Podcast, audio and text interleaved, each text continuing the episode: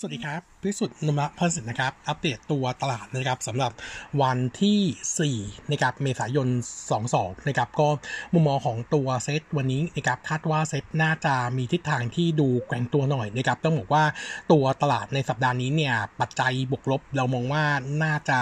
ยังเหมือนจะขาดปัจจัยใหม่เข้ามาทั้งฝั่งและบวกและลบนะครับ ส่วนปัจจัยเดิมเนี่ย เออบวกและลบก็ยังไม่ชัดเจนนะครับ แล้วก็บวกกับสัปดาห์นี้ เออ trade เพียงแค่ 4 วันนะครับ มีวันหยุดมาคั่นกลางนะครับซึ่งปกติมีวันหยุดคั่นกลางฟันหลอแบบนี้เนี่ยเอ่อตัว volume การซื้อขายจะดูค่อนข้างเบาบางหน่อยนะครับก็เลยคิดว่าตัวเซ็ตน่าจะแกว่งตัวนะครับเอ่อขาของแนวต้านนะครับยังคงมองไว้ 2 แนวต้านเดิมก็คือ 1705 กับ 1718นะครับส่วนแนวรับนะครับประเมินไว้ที่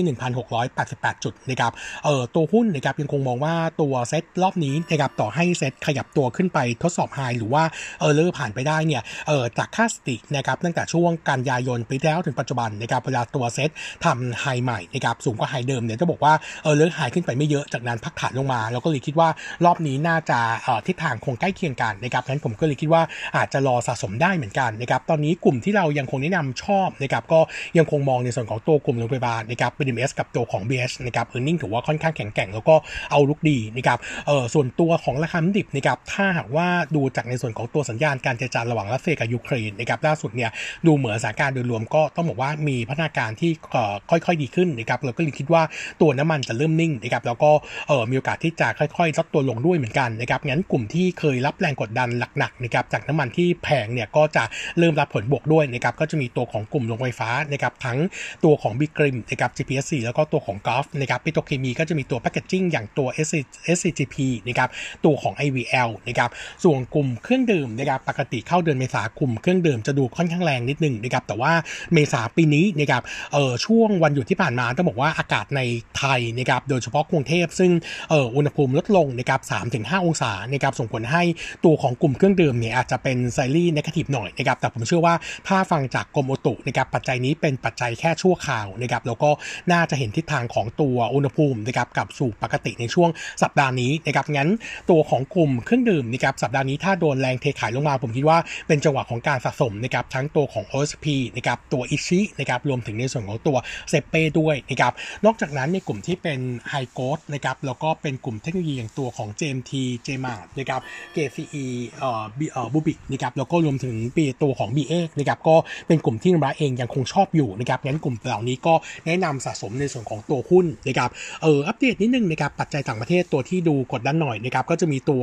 เอ่อตัวจีนนะครับล่าสุดเนี่ยตัวเลขผู้ติดเชื้อใหม่นะครับยังคงขยับตัวขึ้นต่อเนื่องงั้นตัวเซี่ยงไฮ้นะครับซึ่งล่าสุดเนี่ยมีการล็อกดาวถึงวันที่ 5 เมษายน ก็มีโอกาสที่จะขยายและระยะเวลาออกไปด้วยเหมือนกันนะครับก็จะเป็นสิ่งที่ดูกดดันหน่อยนะครับส่วนตัวเลขผู้ติดเชื้อในไทยเช้านี้นะครับยังคงทรงตัวสูงนะครับที่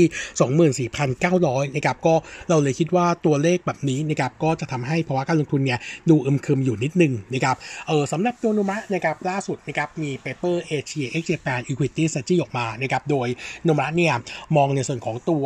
ตัวของ inverted yield curve ที่เกิดขึ้นในตลาดสหรัฐนะครับสะท้อนให้เห็นชัดเจนนะครับว่านักลงทุนกังวลนะครับว่าตัวเศรษฐกิจสหรัฐจะเข้าสู่ recession นะครับซึ่งจะทำให้เอ่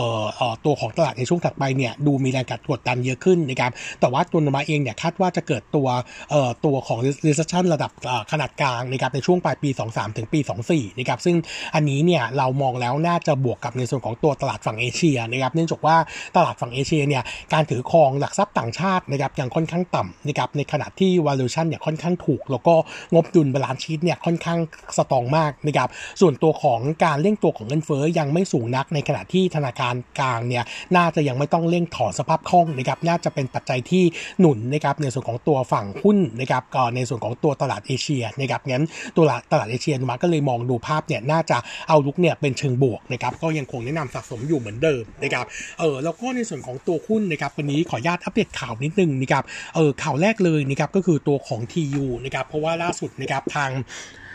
กรตเนี่ยได้กล่าวโทษนะครับแล้วก็ลงโทษสำหรับตัวผู้หารที่ใช้ข้อมูลภายในในการเทรดหุ้นนะครับอันนี้เนี่ยเป็นเคสที่เกิดขึ้นตั้งแต่การซื้อขายหุ้นเมื่อปี 2017 ช่วงเดือนตุลาคมถึงเดือนพฤศจิกายนนะครับโดยกรตเนี่ยกล่าวโทษแล้วก็ลงโทษผู้หารทั้งหมด 9 รายนะครับใน 9 รายนี้นะครับปัจจุบันนี้จะมีคนที่อยู่ในกรรมการบริหารด้วย 2 ท่านก็คือคุณไกรสอนจันทร์สิริแล้วก็คุณชวนตั้งจันทร์สิรินะครับซึ่งเออสองคนนี้เนี่ยอยู่ในคณะกรรมการบริหารชุดปัจจุบันนะครับงั้นสิ่งที่จะกระทบสำหรับตัวทียูก็คือในส่วนของตัวผลกระทบจากภาพลักษณ์นะครับซึ่งจะดูเป็นลบหน่อยนะครับแล้วก็อาจจะกระทบกับในส่วนของการประเมินตัวกอ v แนนต์เอ่อตัวของ corporate governance ด้วยนะครับซึ่งเรามองว่าตรงนี้จะเป็นปัจจัยลบที่อาจจะกดดันให้การประเมิน CG เนี่ยดูแย่ลงนะครับเออต้องบอกว่าถ้าหากว่าเออหลังจากการถูกลงโทษนะครับแล้วมีการปรับโครงสร้างผู้บริหารนะครับก็น่าจะทำให้การถูกปรับลด CG เนี่ยอาจจะมีผลไม่เยอะหรือมีน้ำหนักไม่เยอะนะครับแต่ถ้าหากว่าไม่มีการปรับโครงสร้างนะครับเราคิดว่าโอกาสที่ทาง IOD ซึ่งเป็นคนพิจารณาในส่วนของตัว CG เนี่ยน่าจะชะลอการพิจารณาเนี่ยอย่างน้อยเนี่ยหนึ่งรอบนะครับเราก็เลยมองว่าจะเป็นลบกับตัวของราคาหุ้นอันนี้อยู่ที่ว่าทางเอ่อทียูจะมีการปรับโครงสร้างหรือเปล่านะครับทีนี้ถ้าปรับโครงสร้างนะครับต้องบอกว่าเนื่องจากว่าปัจจุบันนี้เนี่ยผู้บริหารหลักเนี่ยเราก็มีผลต่อการบริหารจริง ๆ ก็คือคุณเทลพงศ์หรือคุณช้างนะครับเราก็เลยมองว่าต่อให้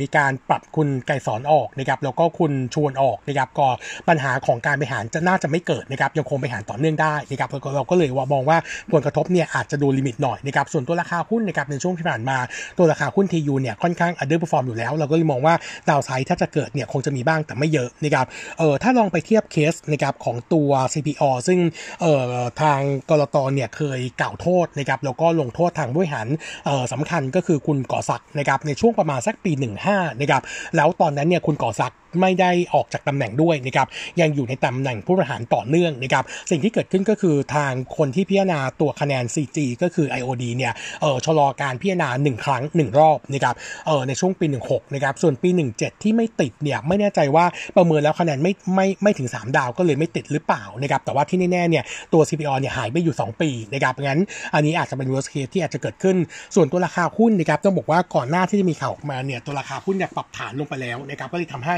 ตัวราคาหุ้นตัว CPO รอบนั้นเนี่ยปรับตัวลงไม่เยอะงั้น ถ้าเราดูรอบนี้นะครับตัว TU เนี่ยเราคิดว่าผลกระทบน้อยกว่านะครับแล้วก็ตำแหน่งที่โดนเนี่ยเป็นตำแหน่งใหญ่ก็จริง แต่ว่าไม่มีผลกระทบกับเรื่องของการบริหารองค์กรนะครับงั้นเราเลยคิดว่าผลกระทบจะดูค่อนข้างจำกัดงั้นมุมมองของเรานะครับสำหรับ TU ก็แนะนำรอสะสมอ่อนตัวนะครับแต่ถ้าดูทั้ง sector นะครับเรามองว่าภาพในช่วงสั้นที่ดูเด่นขึ้นก็คือ ในส่วนของตัว CPF กับตัวของ GFPT เนื่องจากว่า 2 ตัวนี้เนี่ยอิงกับตัวราคาเนื้อสัตว์ในประเทศนะครับทั้งหมูและไก่เนี่ยยังถือว่าทรงตัวสูงนะครับงั้น 2 ตัวนี้ก็ยังคงเป็น 2 ตัวที่น่าเทรดดิ้งอยู่นะครับแล้วก็อัปเดตอีกตัวหนึ่งนะครับจะเป็นในส่วนของตัวตัวของ d t แทกับตัวของ True นะครับวันนี้เนี่ยจะมีการประชุมผู้ถือหุ้นนะครับเพื่อโหวตในส่วนของการควบรวมช่วงบ่ายนี้นะครับซึ่งมุมมองของรัฐเนี่ยถ้าดูจากตัวผู้ถือหุ้นใหญ่นะครับทั้ง 2 ฝั่งนะครับน่าจะเออเสียงเนี่ยถือว่าใกล้ๆ3ใน4ไปแล้วนะครับงั้นโอกาสที่จะโหวตผ่านไม่น่าจะยากนะครับซึ่งหลังการโหวตผ่านเนี่ยก็จะขั้นต่อไปขั้นตอนต่อไปก็คือจะมีการตั้งในส่วนของตัวบริษัทจาก JV ขึ้นมานะครับเบื้องต้นก็จะทำในสิ่งที่เคยพูดไว้ก็คือจะทำราคา tender ในส่วนของตัวราคาหุ้นนะครับ DTAC กับ TRUE ในตลาดนะครับก่อนที่จะ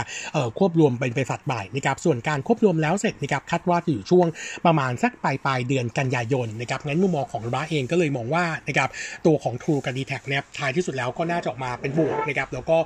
การควบรวมครั้งนี้เนี่ยเราคาดว่าจะสร้างผลตอบแทนที่เพิ่มขึ้นไม่ต่ำกว่าปีละ 5,000 ล้านนะครับแล้วก็ตัวของมูลค่า Market Cap ทั้ง d t แทแล้วก็ทูหลังจากรวมเนี่ยคาดว่าน่าจะบวกประมาณสัก7%นะครับถ้าเราเทียบราคาหุ้นกับ TRUE เอ่อระหว่าง d t แทกับทูปัจจุบันนี้นะครับตัวราคา d t แทเนี่ยยังคงถูกกว่า TRUE เนี่ยประมาณ 4%งั้นถ้าจะเลือกตัวเดียวนะครับเราคิดว่า d t แทดูมีภาษีดีกว่านะครับส่วนทั้ง sector นะครับต้องบอกว่าหลังการควบรวมแล้วเสร็จนะครับเรายังคงเชื่อว่าเอ่อเนื่องจากว่าผู้เล่นจะลดจาก 3 รายเหลือ 2 รายนะครับงั้นอัตราการแข่งขันจะดูน้อยลง ไม่ว่าจากการการดึงลูกค้านะครับหรือว่าการประมูลในส่วนของตัว bidding license ต่างๆนะครับเราก็มองว่าความความแข่งการแข่งขันจะน้อยลงงั้น sector นี้จะดูแข็งแกร่งขึ้นนะครับก็โนมูระเองยังคงชอบนะครับ ADVANC นะครับแล้วก็อีกตัวหนึ่งก็จะเป็นตัว DTAC เนื่องจากว่าตัวราคาณปัจจุบันนี้ถือว่าค่อนข้างถูกกว่าก็ 2 ตัวนี้น่าจะมีการเก็งกำไรได้ต่อเนื่องนะครับหลังจากที่ดีลแล้วเสร็จนะครับเออสำหรับในส่วนของตัวหุ้นอีกตัวอีกกลุ่มหนึ่งนะครับวันนี้ขออนุญาตอัปเดตตัวของกลุ่ม healthcare นะครับhealthcare เนี่ยต้องบอกว่า โนมูระเองเนี่ยลองประเมินภาพนะครับตัวผู้ป่วยโควิดในช่วง quarter หนึ่งนะครับหลังจบ quarter ไปแล้วนะครับปรากฏว่าผู้ผู้ป่วยโควิดนะครับเฉลี่ยนะครับใน quarter หนึ่งนี้อยู่ที่ 15,610เคเอ่อ10รายต่อวันนะครับซึ่งปรับตัวเพิ่มขึ้น